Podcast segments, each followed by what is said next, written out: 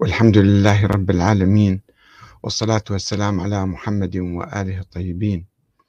ثم السلام عليكم أيها الأخوة الكرام ورحمة الله وبركاته. هل نحن بحاجة إلى إصلاح ديني وسياسي؟ وما هو الطريق إلى ذلك؟ ومن يقوم بهذا الإصلاح؟ في الحقيقة يعني مشاكلنا كثيرة في العراق وفي العالم الإسلامي.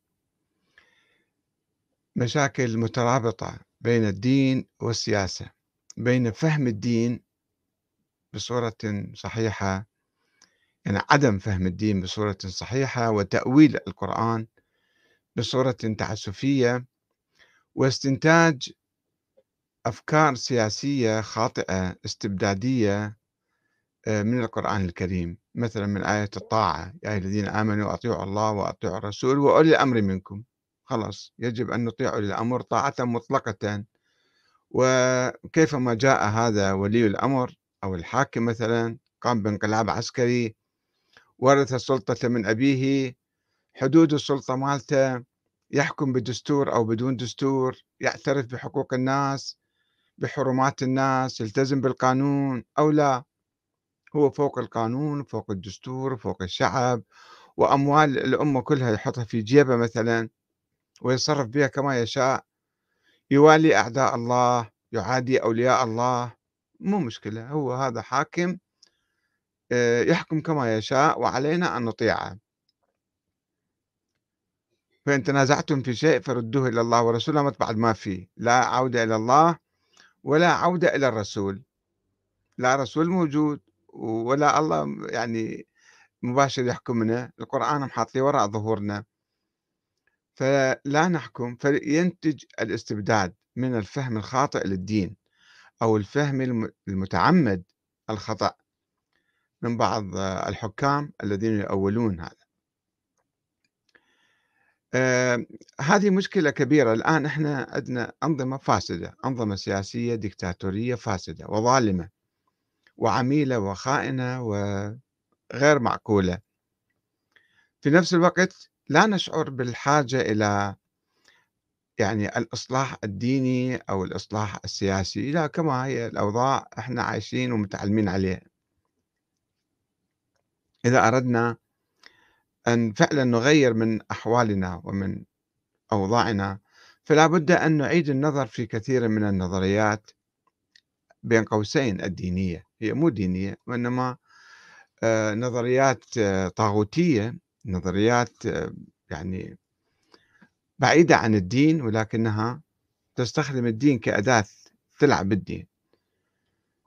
ف والأمر لا يقتصر على طائفة دون طائفة. يعني في السنة مثلا هذه هذا التأويل المتعسف للقرآن الكريم. وفي الجانب الآخر عند الشيعة أيضا هناك تعسف. مثلا أولي الأمر أطيعوا الله وأطيعوا الرسول وأولي الأمر منكم. من أولي الأمر؟ كيف نعرفهم؟ يقولون الأئمة الاثنى عشر أو الأئمة المفتوحين ليوم القيامة. حسب النظرية الإسماعيلية الأئمة موجودين حتى الآن موجودين. فيجب أن نطيعهم طاعة مطلقة. ومهما غيروا مهما بدلوا مهما لعبوا بالدين فيجب أن نطيع هؤلاء لأن الله أمرنا بطاعتهم. شوفوا هذا الخطأ. الذي ينتج ديكتاتورية دينية. ليس ديكتاتورية عادية مستبدة. واحد يقول لك أنا ديكتاتور والناس مثلا يقاوموه أو يعارضوه أو يخرجون عليه. لا لك أنا ديكتاتورية مغلفة بالدين مغلفة بصورة مزيفة غير صحيحة.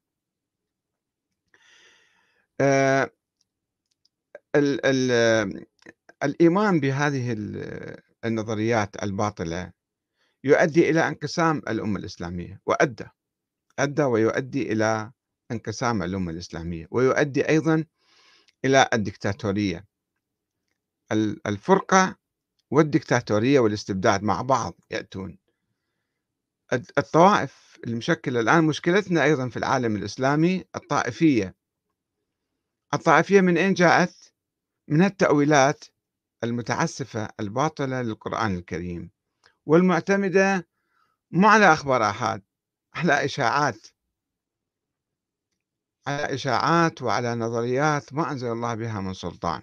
يعني الأئمة الاثني عشر مثلا لا يوجدون في القرآن الكريم ولم ينص عليهم النبي محمد صلى الله عليه وسلم. إنما ببعض الأحاديث تأويل بعض الأحاديث الضعيفة أخبار الآحاد. وإحنا نجي ونبني نظريات نظريات غير معقولة نظريات مثالية خيالية آه، أسطورية قائمة على أساطير ونجعلها جزء من الدين. واللي يؤمن بها يصير مؤمن والمؤمن بها يصير كافر. يصير عنف بالمجتمع. يعني هاي الطائفية. يعني أنا عندي عقيدة معينة آمنت بها من لا شيء لا من كتاب الله ولا من سنة رسوله وإنما آبائي السابقون صنعوها وأنا مشيت وراهم قلدتهم. وأعتقد أن هذا هو الحق المطلق. الفئة الناجية الفرقة الناجية نحن وها عقيدتنا ثابتة مية بالمية. والآخرون على باطل يذهبون للنار واللي ما عنده ولاية يروح إلى جهنم مهما جاء بالأعمال الصالحة. صلى وصام وحج وزكى وأمر بالمعروف ونهى عن المنكر. وعمل كل الصالحات وأنفق في سبيل الله يذهب إلى جهنم هذا يوم القيامة. لماذا؟ لأن لم يؤمن بما أنا آمنت. أنا أوديه إلى جهنم. يعني إحنا نصير بوابين لجهنم. ندخل واحد ونخرج واحد. وشوفون بعض مشايخنا وبعض علمائنا ومراجعنا آه، يفكرون بهالطريقة هذه. يفكرون أنه آه، إحنا على حق وإحنا على صح والآخرين حول للنار يوم القيامة. نكفر الناس يعني. حتى لو اعترفنا بإسلامهم الظاهر الآن في الدنيا في الآخرة ذولا من أهل النار. على أي أساس؟ ونتعامل معهم بحقد وكراهية وعداوة وبغضاء. ونصير نفرق بين هذا. قبل يومين تحدثنا عن عدة مرات منذ خلال عدة سنوات أنا أتكلم عن موضوع أراه خطيرا في الحقيقة. هذا فرع من نظرية الإمامة. فرع من نظرية الإمامة. نظرية الإمامة الأئمة ال 12 شنو دورهم؟ شنو حقيقتهم؟ من أين علمهم؟ علمهم مثلا؟ كيف ننظر إليهم من هم الأئمة الاثنى عشر هل هم علماء أبرار زهاد عباد أتقياء ورعون؟ رواة لأحاديث النبي مثلا؟ كما هم كانوا يقولون. أم لا؟ نغالي بهم. وعلى أي أساس؟ بدون أساس. نغالي أن هؤلاء أئمة معصومون من الله تعالى. وهم معينون من قبل الله تعالى. وعلمهم لدني الله ينزل عليهم وحي. أو مرة واحدة يدخل براسهم أو ملائكة تنزل عليهم أو هم علم يحصل عليهم فجأة وعندهم علم الأولين والآخرين. ما كان وما هو كائن وما يكون إلى يوم القيامة. وين هذا العلم؟ ما ندري ما نشوفه. بس هم عندهم علم. وبعد درجات يعني درجات يصعدون فيها الغلاة هؤلاء الأئمة آه، يرزقون يحيون يميتون يخلقون. هذا كفر. شرك بالله تعالى. أن نجعل له مساعدين. الله هم يساعدون. الله سبحانه وتعالى. يعني كلام كفري. نصل إلى درجات كفرية. وهاي مراجع كبار من الأنبياء. مراجع كبار. من السيد الخوي وتنزلوا ربما بعض الناس ما يؤمنون. بس أكو كثير سيد الخوي راجعوا موقعه. شوفوا شنو ينقل عنه. الله أعلم. أنا ما سامع من عنده. ولكن مكتوب الآن بجماعته كاتبين في مواقعه. باسمه أنه الائمه يرزقون بناء على ماذا؟ على زيارة الجامعة مثلا أو على مدري زيارة أو حديث أخبار احاد فهذا يصير خطير. طبعا لا نتحدث عن أولئك الغلاة في التاريخ الذين قالوا بناء على ذلك إذا الائمه ينزل عليهم علم من الله وتنزل عليهم ملائكه فهؤلاء أنبياء. هذا نوع من الغلو قال بعض بعض الناس المنتسبين للتشيع ولأهل البيت. يقولون الائمه كانوا أنبياء. يعني نفس الكلام ما ما في فرق. سواء قلنا أنبياء أو لم نقل أنبياء أو أو فوق الأنبياء أفضل من الأنبياء. هذه فكرة أيضا مشهورة بين بعض الناس وهي تخلق الطائفية والعنف وردود الأفعال المضادة للشيعة. نشوفوا شوفوا شوفوا الشيعة شنو يقولون. هو مو شيعة يقولون دول كم واحد من المشايخ آه، يدعون هالأشياء ويقولون ويرددون هالكلام. الأئمة أفضل من الأنبياء الأئمة أنبياء الأئمة نص أنبياء شوية أقل شوية أكثر شوية نزلونا عن الألوهية وقولوا فينا ما شئتم. ذو المفضلية أو المفوضة. الخطابية قالوا الأئمة آلهة نفسهم هو الله الآلهة حل بهم الله تعالى والعياذ بالله. ففي فوضى في هذا الكلام كله مبني على أحاديث آه، إشاعات مو أحاديث إشاعات. لو درسنا تاريخ الأئمة بدقة وكلامهم بدقة وتعرفنا على كلامهم كانوا يقولون نحن رواة أحاديث ما عندنا أي شيء من عندنا إنما هي أحاديث من آبائنا وأجدادنا رويناها. هذا الإمام باقر كان يقول ذلك الإمام الصادق يقول أيضا فأي حديث يجي مخالف للقرآن اضربوا به عرض الجدار. وناس كانوا ينسبون أحاديث للأئمة في زمانهم يكذبون عليهم. فلا يجوز أن نصدقهم. أه وهذه الأفكار الخرافية المغالية دائما تنتج يعني كل جماعة كل جيل كل فترة يشوف يشوفون يجون ناس يسوون لهم أفكار وروايات وأحاديث ينسبوها للأئمة ويبنون عليها أشياء وهذا ما يزيد الطين بلة كما يقولون. يزيد التفرقة لأنه يصير غلو من جانب ورد فعل عنيف من جانب آخر. أنا أشوف هذول الشيعة أصلا مو مسلمين صاروا كفار صاروا. شنو دي يقولون؟ فالنظريات عجيبة غريبة تطلع. آه، يعني أنا متحدث بهالمواضيع كثيرا لكن أحب أن أذكركم في موضوع جديد حصل عندنا. آه، يعني نظرية الإمامة ما موجودة أهل البيت ما يدعوها. في سيرتهم العملية وفي أقوالهم الظاهرية أبدا ما يدعون نظرية الإمامة لا الإمام علي ولا آخر إمام. الحسن العسكري توفى أصلا ما تحدث عن الإمامة. شنو مصير الإمامة وأنه إمام أصلا؟ في كلام ينسب سرا لهم. الباطنيون ينسبون الكلام سرا يقولون نعم ما يقدرون. الأئمة التقية كانوا يسوون. فما يقدرون يتكلمون بصورة صريحة. لذلك إحنا ننقل عنهم الكلام. كذبا وزورا. وفي عندنا بالكافية وغيره. أحاديث صريحة لأن ينفون نظرية الإمامة أو أنهم مفروض الطاعة من الله تعالى. نفس الراوي أبو بصير مثلا يروي هاي الرواية وفي نفس الوقت يقول الإمام بس بس سألوه ناس وطلعوا برا قاموا يلعنهم ويسبهم ويقول لا أنا عندي. نظرية سرية يعني. علنا كان ينفيها بس هذا الشخص الراوي ينوي يروي هاي النظرية سرا إلى الإمام الصادق. وهذا مصيبتنا إحنا بهاي النظرية التقية. وصارت نظرية الإمامة. طيب الإمامة هسه واحد يدرسها بصورة جيدة أين النص على مثلا الأئمة؟ واحد واحد. ما في نصوص. لا الإمام علي ادعى النص عليه من الله ولا الإمام الحسن ولا الحسين ولا زين العابدين. وصورة واضحة جدا. هسه إذا أكو بعض النصوص حول الإمام علي مثلا يشبثون بها. هؤلاء القائلون بنظرية الإمامة أو على الحسن والحسين الإمام الحسن والحسين إمامان قاموا أو قعدة طيب على زين العابدين؟ لا يوجد أي نص. الشيعة يقولون لا يوجد أي نص. على الباقر على الصادق على الكاظم على ما لا توجد أي نصوص. طيب إذا الإمامة من الله وجابوا لهم حديث الاثنى عشر استوردوه من السنة بالقرن الرابع الهجري سووا نظرية الاثنى عشر. هي طيب شلون عاد الأئمة يحصل عندهم بداء؟ يقولون اسمع مثل الصادق يقول إسماعيل بعدي ويموت في حياته. الإمام الهادي يقول سيد محمد هذا بعدي ويموت في حياته. نظرية البداء. شلون بعض الأئمة أطفال عمرهم خمس ست سنوات سبع سنوات بعد لا يصلي لا يصوم شلون هذا الله عينه إمام لقيادة الأمة الإسلامية؟ ومحجور عليه من الإمام السابق. الجواد حجر على الهادي وقال أمواله ما يتصرف فيه حط وصي عليه.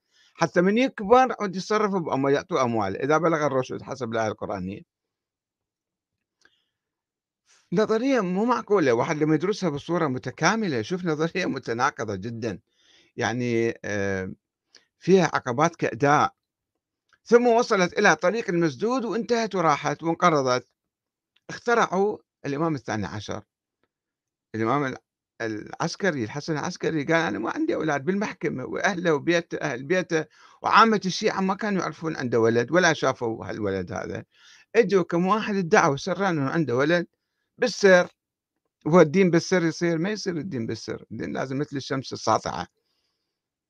فقالوا هذا غائب. طيب ليش غايبه ما ندري خايف أول شيء قالوا. بعدين الخوف راح الشيعة الإسماعيلية قاموا وأسسوا دولة لهم في القرن أواخر القرن الثالث الهجري والرابع والخامس والسادس ويقول هذا الإمام مالنا غايب خايف بعده.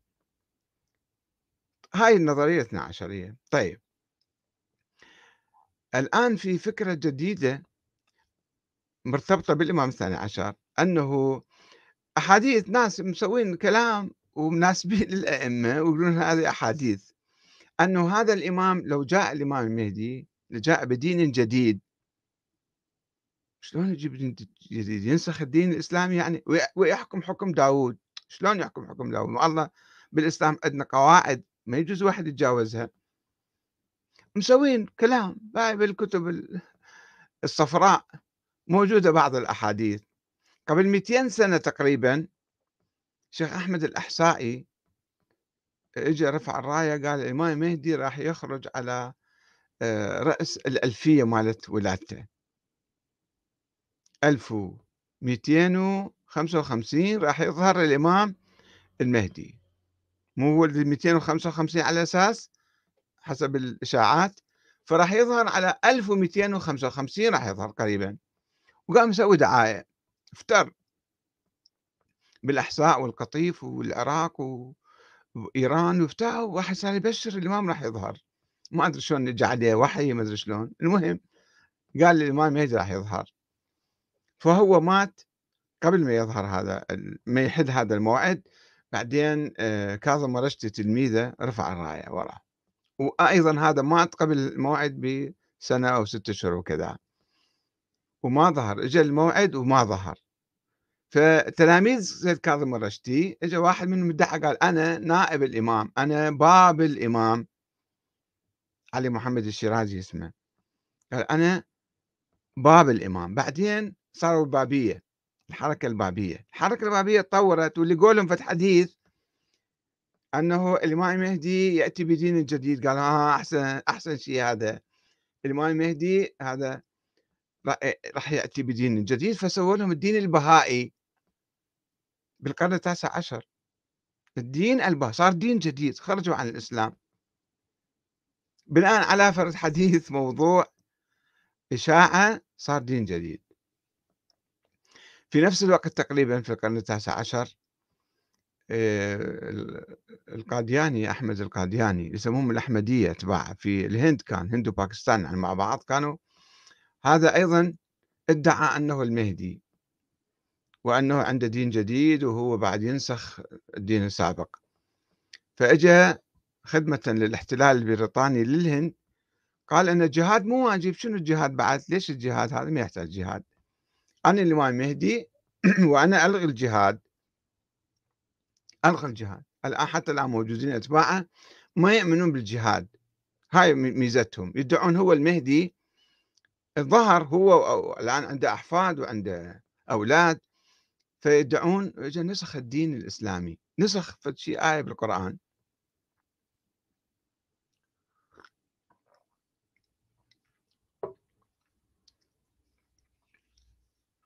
شوفوا يعني شلون التطور يصير والانحراف يصير. مجرد في حديث في خبر مثل ما الآن عندنا الحركات المهدوية. حدثتكم قبل أيام في إيران 20 واحد مهدي ادعى المهدوية بشهر واحد في مدينة واحدة. الحكومة الإيرانية اعتقلتهم. وبالعراق عندنا ما شاء الله كم واحد يدعي أنه هو هاي خطوة خطوة أنه هو مثلا نائب الإمام المهدي الخاص. أحمد الحسن وغيره وأنه هو مثلا على علاقة خاصة بالمهدي أو بالمنام الإمام يرسل رسائل إلى فلان وفلان بالطيف. روح قل للسيد فلان اعمل كذا وكذا بالطيف. هو هذا صار بعد مقدس معظم يوم يدز له رسائل بالطيف. الطيف هم فشي مثل الواتساب يعني صاير أو مثل الإيميل ما أدري إيميل واتساب شنو هذا اللي يدزون رسائل بالطيف. خليه يدز له بإيميل عنده إيميل واضح يدز له بالإيميل أو بالواتساب. ليش يدز له؟ بالطيف رسالة. شوف شلون عقلنا يصير يقبل كل أسطورة كل خرافة. كل واحد يجي أنه هذا السيد الفلاني هذا كان على اتصال بالإمام الإمام يجي يتكلم وياه الإمام كذا. أو هو هو المهدي بعدين دول أصحاب القضية. هو سيد مهدي هو سيد مقتدى هو المهدي. يعني يطورون القصص. ويصير عندنا انحراف والانحراف يؤدي إلى الدكتاتورية مو إلى دين جديد فقط. إلى الدكتاتورية والاستبداد واحد يصير مقدس. إذا أحمد الكاتب الامام المهدي يدز له رسالة يصير هذا مقدس أكبر مرجع يصير بعد. دز لي رسالة بالإيميل أو بالواتساب. مشكلة كبيرة يعني شوفوا أنا انبهكم أمزح شوية ولكن هذه مسألة خطيرة جدا فعلا. المشكلة أنه بعض علمائنا وبعض مراجعنا وبعض أساتذة الحوزة يروجون بعض الأشياء ويقولون بعض الأشياء من دون دراسة دقيقة من دون علم دقيق بناء على تراكم الخرافات والأساطير. صدقوني روحوا شوفوا بالحوزة سواء في قم أو بالنجف. تراكم الخرافات والأساطير وتفرعها وتشعبها وكل يوم عندنا فكرة جديدة. من الأفكار الجديدة المرتبطة بهالموضوع أن الأئمة من أهل البيت ينسخون القرآن والسنة. كلام خطير جدا. كلام خطير جدا. لأول مرة واحد أسمع يقول الكلام أو أقرأ له هو المرجع الحالي السيد علي السيستاني حفظه الله. كاتب في كتابه الرافد في علم الأصول صفحة 26 و 27 إلى 28 كلام حول هذا الموضوع. وأنا عدة مرات تحدثت وطلبت من السيد أو ممن قريب من السيد أن يراجعوه ويسألوه شنو دليله شنو برهانه منين جاب هالكلام شلون الأئمة ينسخون القرآن والسنة. وينهم الأئمة هم راحوا قبل 1400 سنة. المشكلة أنه لا في واحد بعد باقي حي. حي وموجود هو الإمام الثاني عشر. طيب هذا الإمام الثاني عشر إذا ظهر هم ينسخ القرآن والسنة؟ إيه يقول لك ممكن. عنده رسالة مضمومة بالباكيت إياه من قبل 1400 سنة نبي إياه قال له أنت يمكنك تنسخ فلان آية أو تنسخ فلان حكم من السنة. كلام عجيب غريب. ما حد ما من الشيعة قال به من قبل. بس هذا كاتبه سيد كاتبه وتلميذه منذر الخباز كاتب التقارير ملاته فأنا كل عدة مرات وأخوة آخرون طلبوا من السيد أن يراجع هذا الموضوع ويعيد النظر فيه ومو مو عيب المرجع يخطأ. هو مو معصوم فكرة جت ضعيفة كانت ولا ينزل من قيمته بالعكس يرفع من قيمته. إذا السيد السيستاني طلع الآن وقال أستغفر الله ربي وأتوب إليك هذه الفكرة كانت خاطئة وأنا ما كنت دارسها بصورة جيدة وأنا مشتبه فيها وأنا من زمانها قبل أربعين سنة مثلا حاكي بها وأنا بحثت أكثر وشفتها فكرة خاطئة شكو بها يعني مو عيب ولا ولا ينقص من قيمة السيد. والإصرار على الخطأ هو الخطأ الأكبر الإصرار على الخطأ. فقبل أيام آه، اتصل بي أحد الأخوة هذا محمد المصري وقال نبحث أنا كنت متحدث عن الموضوع فقال نجيب واحد من علماء النجف كي يحاورك حول الموضوع. أهلا وسهلا. رحبت قال في واحد اسمه الشيخ اسمه الشيخ حامد القرغلي ورجل مثقف ومؤدب ومحترم وكذا. أنا ما أعرفه بالحقيقة أول مرة أسمع باسمه. قال لي قلت له اي لا بس خلينا نتناقش ونشوف شو الموضوع. فاجى فضيلة الشيخ أول مرة وهو كأنه أصلا ما يعرفني يقول لي أنت شنو مهندس ولا طبيب ولا نجار بقال ما أدري أنت منو؟ أصلا ما سامع باسمي همات هو إن شاء الله يكون صدق كلام فقلت له طيب شنو رأيك بهالموضوع؟ قرأت له النص مال السيد السيستاني من كتاب الرافد في علم الأصول حول النسخ أن الأئمة ينسخون القرآن والسنة وأقوال المعصومين السابقة. وأقوال الأئمة السابقين هم ينسخوها يعني يجيب في الدين جديد عندهم هكذا قدرة. وإما يكون النسخ تبليغي يعني حاطين باكيت ودازل هي من النبي إلى الآن مثلا. أو لا نسخ تشريعي هو عنده ولاية تشريعية فينسخ. شوفوا هاي أفكار تتفرع عن من؟ عن نظرية الإمامة اللي هي ما مبنية على أي مستند شرعي أو ديني ثابت لا على القرآن صريح ولا على حديث صريح. متواتر مقطوع ومجمع عليه إنما أحاديث أقوال يعني هكذا. إشاعات صارت عقيدة. وتتفرع عنها أنه لا مو بس هذا الإمام هو الصراحة هم قبل 1400 سنة لا أن هم قادرون على نسخ القرآن والسنة وأحاديث الأئمة السابقين. بعد شو بقى أنا من الدين؟ ما بقى شيء من عنده. قلت له أنت متأكد هذا الكلام فعلا السيد السيستاني؟ فاجى قام يدافع عن الفكرة هذه. وأنت شنو دليلك؟ أنت شنو؟ دليلك عن النفي. قلت له النفي ما يجيب إحنا ناخذ الإسلام. اليوم أكملت لكم دينكم وأتممت عليكم نعمتي ورضيت لكم الإسلام دينا والنبي محمد خاتم النبيين. بعد ماكو واحد يغير بالدين أو يبدل أو ينسخ أي شيء من الدين. هذه بديهة هذه. بديهة معروفة وضرورة من ضروريات الدين. بس ما أدري ليش هذا ما أعرف شنو دراسته أو شنو بحثه دفاع مستميت عن كلام السيد السيستاني. أنه لا هذا كلامه صحيح. ويقول بالإمكان بس هو ما صار عمليا بالإمكان. فقلت له مستحيل يعني شوفوا السيد السيد الخوئي مثلا عنده بحث في القرآن البيان في تفسير القرآن عنده بحث حول نسخ القرآن للقرآن. ما ننسخ من آية أو ننسها في القرآن هذا النسخ يعني موجود في القرآن. هذا بحث طويل علماء المسلمين منذ الصدر الأول حتى الآن يبحثون في وجود النسخ أو عدم وجوده ويقسموه إلى أقسام نسخ الحكم دون التلاوة نسخ الحكم والتلاوة نسخ التلاوة دون الحكم باقي مثلا يقسمون. وأنه كيف يثبت النسخ بالقرآن النسخ في القرآن؟ فالسيد الخوئي عموما يميل إلى عدم وجود النسخ اللي بعض العلماء السنة يوصلون النسخ إلى عدة مئات من الآيات القرآنية. انها آيات منسوخة مئات. بآية بآية السيف مثلا. كل آيات السلم والعفو والصلح واللين وكذا كلها ينسفوها بآية السيف. آه، السيد آه، الخوئي يقول لا ماكو نسخ بهالصورة بالقرآن ما عدا موضوع النجوى وحتى آية النجوى ما هي مو قس... مو نسخ يعني. إذا واحد يروح يعمل بيها ويقدم مثلا صدقة قبل أن يناجي الرسول فماكو مانع يعني مو مو مشكلة. بس رفع الوجوب عنها.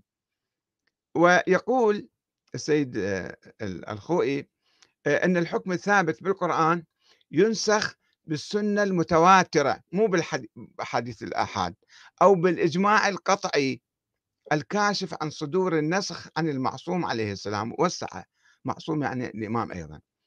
وهذا القسم من النسخ لا إشكال فيه عقلا ونقلا. في إشكال عقلي ونقلي. فإن ثبت في مورد فهو المتبع هو ما متأكد ما موجود هالشيء هذا. حكم ثابت بالقرآن النبي مثلا بالسنة متواترة ناسخ الآية القرآنية. وإلا هذه يحكي نظرية عامة يعني السيد الخوي وإلا فلا يلتزم بالنسخ. وقد عرفت أن النسخ لا يثبت بخبر الواحد. طيب. اثنين أن الحكم الثابت بالقرآن ينسخ بآية أخرى منه ناظرة إلى الحكم المنسوخ ومبينة لرفعه. وهذا القسم أيضا لا إشكال فيه وقد مثلوا لذلك بآية النجوى. يقول بعدين سيأتي الكلام عليها إن شاء الله. ثلاثة أن الحكم الثابت بالقرآن ينسخ بآية أخرى غير ناظرة إلى الحكم السابق ولا مبينة لرفعه وإنما يلتزم بالنسخ لمجرد التنافي بينهما فيلتزم بأن الآية المتأخرة ناسخة لحكم الآية المتقدمة. المهم يبحث بحث طويل في كتابه البيان في تفسير القرآن من صفحة إذا تحبون تراجعون 286 في المكتبة الشيعية الكتاب موجود هذا. هذا ما عندنا إشكال في ذلك. ولكن أنا عندي ملاحظة على أنه هذا فشي نظري دي يتكلم يقول فإن ثبت هو مو ثابت لأنه الآية القرآنية صريحة تقول أن النبي لا ينسخ القرآن. آه، وإذا تتلى عليهم آياتنا بينات قال الذين لا يرجون لقاءنا ائت بقرآن غير هذا أو بدله جيب لنا فد آية أخرى ما عاجبهم الحكم أو في موضوع معين. قل ما يكون لي أن أبدله من تلقاء نفسي.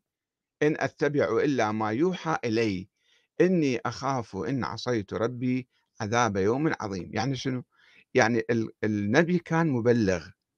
النبي كان مبلغ. مو مو جاي يعني هو يعطي أحكام جديدة أو ينسخ القرآن أو ينسخ الآية ويبدلها ويغيرها. ما يتمكن. وهذا موضوع أصولي مهم جدا ينعكس في كثير من المواضيع. في في الأحكام الشرعية البعض يقول نعم النبي ينسخ القرآن يعني السنة تنسخ القرآن وتهيمن عليه. أصحاب أهل الحديث سابقا كانوا يقولون هالكلام وربما حتى الآن البعض يعمل بذلك. عمليا يقول هذا الشيء.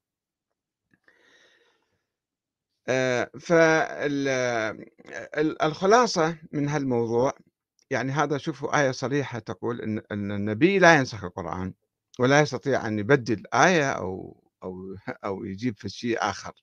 طيب شلون يجي السيد السيستاني يقول أن ال ال الأئمة ينسخون القرآن والسنة؟ هذا في كما قلت لكم في كتاب الرافد في علم الأصول تقرير بحث السيستاني للسيد منير الخباز الصفحة من 26 ل 28 راجعوا. فيتحدث عن هالموضوع. وهذا الشيخ حامد القرغلي ساعة كاملة وأكثر ساعة و20 دقيقة تقريبا يدافع عن هاي النظرية. أنه نعم ممكن وكذا. طيب شلون؟ وهذا واقع وممكن يقول. طيب وين وين هالنسخ؟ ما موجود. بس ممكن بالمستقبل يصير واحد يطلع يقول أنا الإمام المهدي ويروج ويقوم ينسخ القرآن ويلعب بالدين. وعندنا إحنا عمليا عمليا المراجع تقريبا يعني عمليا دي ينسخون القرآن. إذا مو الأئمة. يا ريت الأئمة يقولون عنهم اللي ما موجود ما ناسخين أي شيء من القرآن. وإنما أجت شبهات بناء على شبهات. هؤلاء الذين يدعون الاجتهاد وهم مقلدون في حقيقتهم مقلدون للشيخ المفيد والشيخ الطوسي قبل ألف سنة. حول نظرية الإمامة لم يبحثوها صلاحيات الأئمة لم يبحثوها حدود الصلاحيات لم يبحثوها مجرد تقليد في تقليد وبالتالي هم سووا لهم نظريات جديدة أن هم نواب الإمام العامون وهم أولياء أمور المسلمين وهم الحكام الشرعيون كما يقول السيد السيستاني وغيره من المراجع. طيب شنو حكمك؟ شنو صلاحياتك؟ يقول إيه الصلاحيات. يعني أنا أيضا أغير بالأحكام. طيب شنو الأحكام اللي مغيرين فيها؟ شوفوا مثلا صلاة الجمعة من أبرز المظاهر. صلاة الجمعة منذ الشيخ الطوسي إلى الآن آه، بعض العلماء يقولون قبل الشيخ الطوسي الشيخ الطوسي كان يصلي صلاة الجمعة إلى سنة 451 كان في جامع براثة يصلي صلاة الجمعة وصلاة الجمعة واجبة والفتاوى العلماء السابقين للشيعة تقول بوجوب صلاة الجمعة. بعدين صارت فتنة طائفية في بغداد فانتقل الشيخ الطوسي إلى النجف وبعد ما قام يصلي. وإجت في فتاوى بعده أن صلاة الجمعة إلا بحضور الإمام المعصوم. أو نائبه أو نائبه الخاص الخاص اللي يعينه لصلاة الجمعة غيره ما يجوز واحد يصلي حرام. قسم قالوا حرام قسم قالوا مكروه قسم قالوا صلاة مستحبة قسم قالوا صلاة مخيرة. السيد السيستاني الآن يقول صلاة الجمعة مخيرة كيفك؟ تصلي لما تصلي صلي الظهر لو صلي صلاة الجمعة. وأمر بالسنوات الماضية وكلاءه في كربلاء لكي يصلوا صلاة الجمعة. طبعا لم يأمر بالصلاة في كل العراق بس بكربلاء. ثم صارت جائحة كوفيد 19 كورونا عطلوا الصلاة. والآن ما أدري الصلاة أعادوها أو لا. هناك دعوات لإعادة الصلاة والمسلم يجب أن يصلي هذه الصلاة من دون ما يحتاج يسأل المرجع أصلا لا يجوز آه، الرجوع إلى مرجع في هذا حكم واضح بالقرآن الكريم. لا يجوز التقليد فيه. حرام خاصة إذا كان إذا كانت فتوى المرجع ضد القرآن. هذا شيء خطير جدا. آه، وأيضا الجهاد في سبيل الله. الجهاد في سبيل الله أيضا هناك فتاوى تعطل الجهاد. يسألون السيد السيستاني وهذا في موقع بإمكانكم تكتبون السيستاني الجهاد شوفوا شنو يطلع لكم. بجوجل بأي مكان.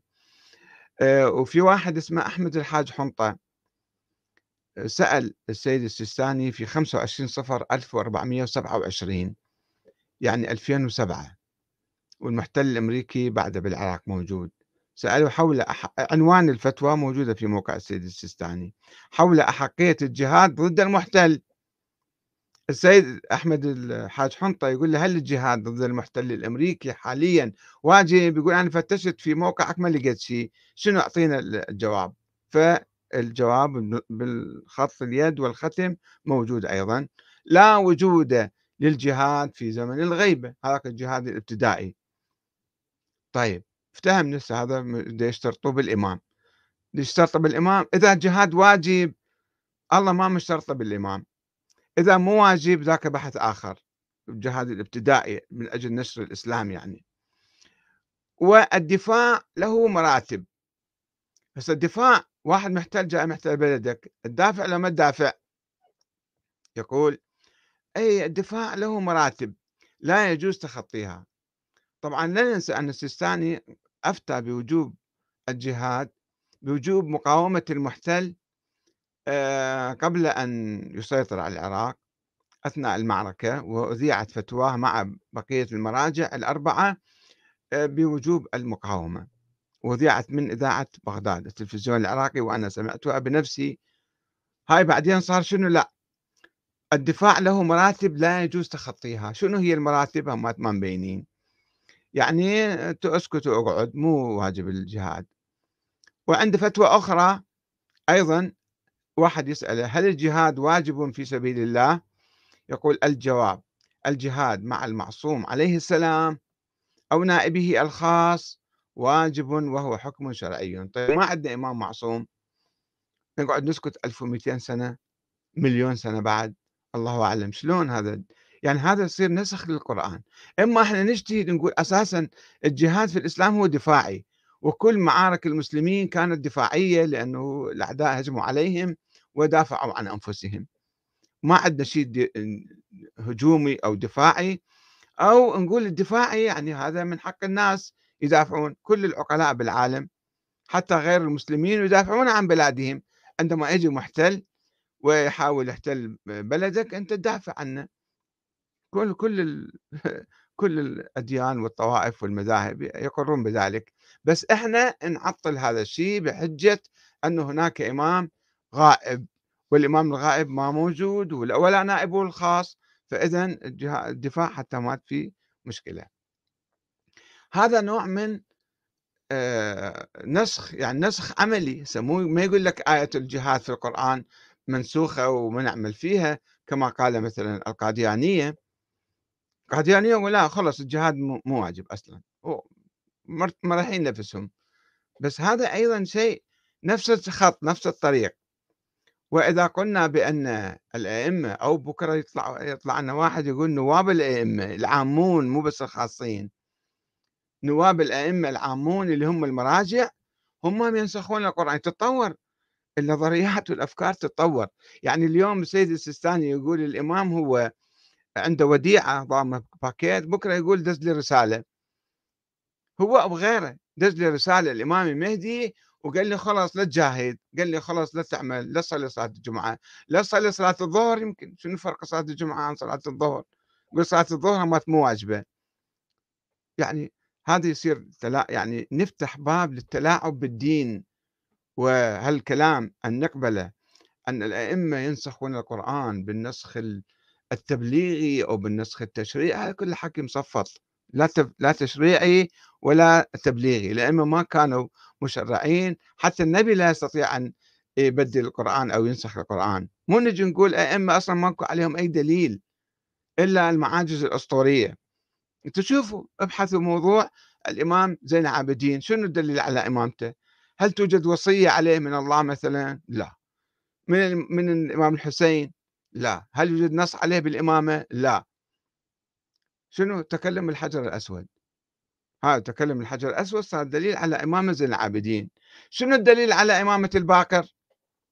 زين العابدين ما تحدث عن الإمامة. هذا ابن زيد يقول أصلا ما أعرف نظرية الإمامة. وأبويا ما تحدث معايا. يقولون الإمام الباقر كان يصنع آه، فيل من طين ويركب عليه ويطير ويروح لمكة ويرجع. هاي موجودة في الأدلة على إمامة الباقر. هذا هو الدليل على إمامة. هاي نظرية إمامة يسمونها نظرية دينية لو نظرية أسطورية. وكذلك كل الأئمة الباقيين مسوين قصص من هالقبيل قصص أسطورية حتى يثبتون إمامتهم اللي ما موجودة بالدين. فلو درسنا نظرية الإمامة جيدا وبحثنا عن النصوص والوصايا لا نجد. هم الأئمة ما كانوا يعترفون ولا يدعون. آه، بهاي النظرية نظرية الإمامة الإلهية أن هم معينين من قبل الله وبالتالي يجي واحد مثل السيد السيستاني يقول دولة بإمكانهم ينسخون القرآن والسنة وأحاديث الأئمة السابقين أحاديث المعصومين السابقين. شوفوا شلون نبتعد عن العقل. عندما نبتعد عن القرآن الكريم نبتعد عن العلم ونقع في آه، يعني في مشاكل طائفية وديكتاتورية واستبدادية وخرافية ونشرد الناس من الدين. وندعي إحنا حوزة علمية. هل هذه حوزة علمية أم حوزة أمية؟ خرافية أسطورية. طيب من يقوم بالإصلاح؟ هل ننتظر من هذه الحوزة أن تقوم بالإصلاح؟ تجي تنتقد نفسها أو تنتقد نظريات النظريات الموروثة الخرافية الأسطورية؟ صعب لأن هم عايشين على هذه الأساطير. هم عايشين على فكرة وجود الإمام الثاني عشر إمام المهدي الغائب ويأخذون خمس من الناس أموال آه، باسم هذا الإمام. وعايشين عليه سفرة ممدودة يأكلون عليها. شلون يلمون السفرة هذه؟ فما يلمون السفرة ولا يخربون هذا الأساس اللي واقفين عليه أساس الأسطوري يعني. فالذي يقوم بالإصلاح هو كل إنسان مؤمن. مثقف واعي حر. ما عنده مصلحة مصلحة في الحفاظ على الخرافات والأساطير. يقوم بدراسة آه، الدين دراسة القرآن الكريم المبادئ الأساسية بالدين. ويدرس تاريخ أهل البيت حتى يتعرف على نظريتهم الحقيقية نظريتهم التي كانت تؤمن بالشورى وبانتخاب الإمام من قبل الأمة. ولم يدع أحد منهم وجود أنه أنا معين من قبل الله وأنا معصوم أو أنا مثلا ملائكة تنزل علي وأنا عندي علم غيب. هاي كلها أشياء مفتعلة وأشياء آه، دخيلة في مذهب أهل البيت. ولكن مع الأسف الشديد هاي الحوزات التي تدعي العلم وتدعي الدفاع عن الدين هي تكرس الخرافات والأساطير. والسلام عليكم ورحمة الله وبركاته.